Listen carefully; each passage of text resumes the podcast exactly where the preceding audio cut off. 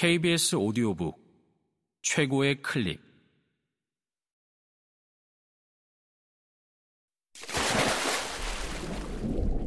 KBS 오디오북.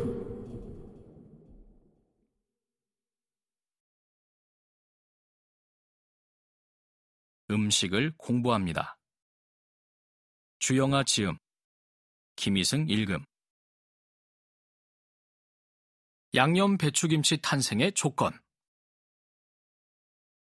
양념 배추김치 탄생의 첫 번째 조건은 젓갈과 고추, 마늘, 생강 등을 혼합한 김치 양념의 개발입니다.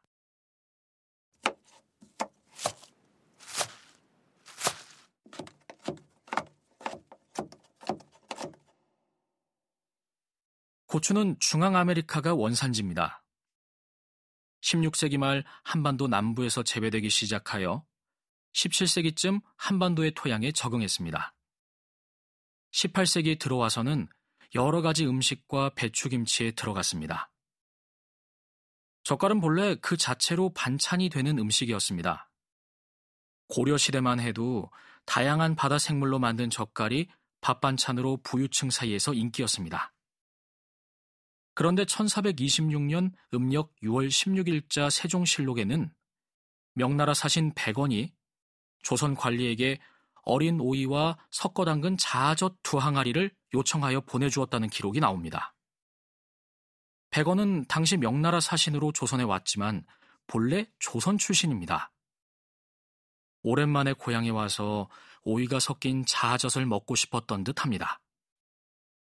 자아는 새우와 생김새가 비슷하지만 크기가 1에서 2cm로 매우 작습니다. 그 색이 자주색이라서 이런 이름이 붙었습니다. 요 사이에 곤쟁이 젖이 바로 자아젖입니다. 자아젖은 오이를 함께 넣어 담그는데 감동젓 혹은 감동젓이라고도 불렀습니다. 맛이 달아서 생긴 이름입니다. 감동젓처럼 젓갈과 채소의 만남은 고추, 마늘, 생강 등의 양념을 넣는 요리법의 진화를 촉발했습니다. 향신료인 고추, 마늘, 생강 등은 젓갈의 비린내도 줄여주었고 짠지처럼 짜게 절이지 않아도 오랫동안 부패하지 않고 잘 보존하도록 도와주었습니다. 양념이 지닌 보존력으로 인해 당시 비싼 소금을 적게 넣어도 음식이 쉽게 부패하지 않았습니다. 양념 배추김치 탄생의 두 번째 조건은 배추의 품종이 개량된 데 있습니다. 배추의 원산지는 중국의 양쯔강 유역으로 알려져 있습니다. 원래 이 배추의 모습은 지금 우리가 늘 보는 배추와 달랐습니다. 길쭉한 푸른 잎이 있지만 속은 거의 비어 있었습니다.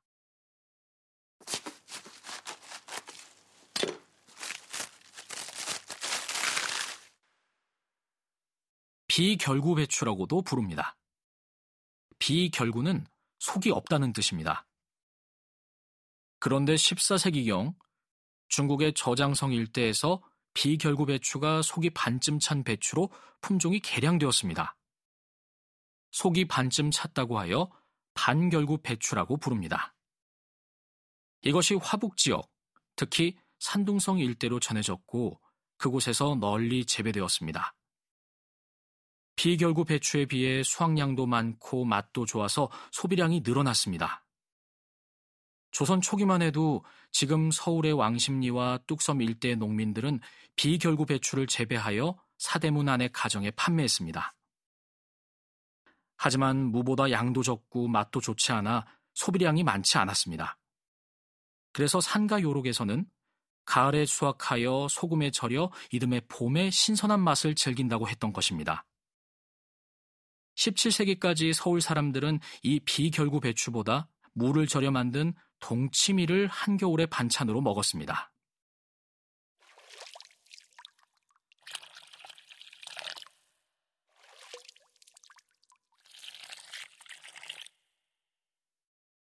(18세기에) 들어와 조선의 관리와 선비 중에 청나라의 수도 연경, 지금의 베이징을 방문하는 사람이 적지 않았습니다.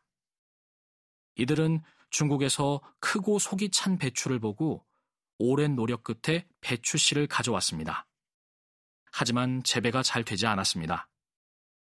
네 번이나 연경을 다녀온 박재가는 당시 사람들이 새로 밭을 만드는 개가는 잘하지만 거름을 주어 땅의 토지를 개선할 줄 모른다고 하면서 배추 농사를 예로 들어 다음과 같은 글 1799년 11월 진북 하기소 지리이칙 편을 남겼습니다.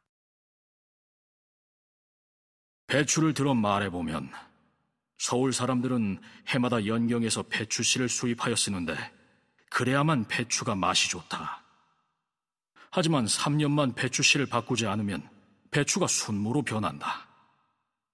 중국에서 들여온 배추 씨라 하더라도 이를 시골에서 심으면 심은 그 해에도 서울 배추의 맛이 미치지 못한다. 설마 땅이 달라서 그럴 리가 있겠는가? 걸음을 주는 것이 다르기 때문에 그러한 것이리라. 반결구 배추의 재배에 성공한 서울과 개성 사람들은 이 배추로 겨울 초입 때 김장을 했습니다. 비결구 배추보다 양도 많고 맛도 좋아 서울과 개성 김장김치는 물을 밀어내고 배추김치가 으뜸이 되었습니다. 서울과 가까운 경기도에 살았던 정하규가 무, 배추 케어들여 김장을 하오리라 라고 읊조렸던 것도 이 때문입니다. 양념 배추김치 탄생의 세 번째 조건은 영조 때 대동법의 전국적인 시행입니다. 대동법은 지역의 특산물을 세금으로 받던 제도를 쌀, 콩, 옷감으로 바꾼 납세 제도입니다.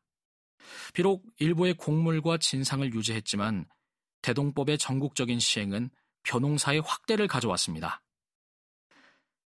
18세기가 되면 밥, 국, 반찬의 식단에서 밥의 양이 대폭 늘어납니다. 18세기 중반의 학자 이익은 당시 사람들이 계층을 가리지 않고 주식인 밥을 너무 많이 먹는다고 비판하는 글을 썼습니다. 곡물로 지은 밥을 많이 먹을 때 양념 배추김치는 매우 좋은 반찬입니다. 잘 익은 양념 배추김치 하나면 밥도둑이 따로 없습니다. 그래서 19세기가 되면서 반찬거리가 부족한 한겨울에 양념 배추김치는 거의 반식량의 자리에 올랐습니다.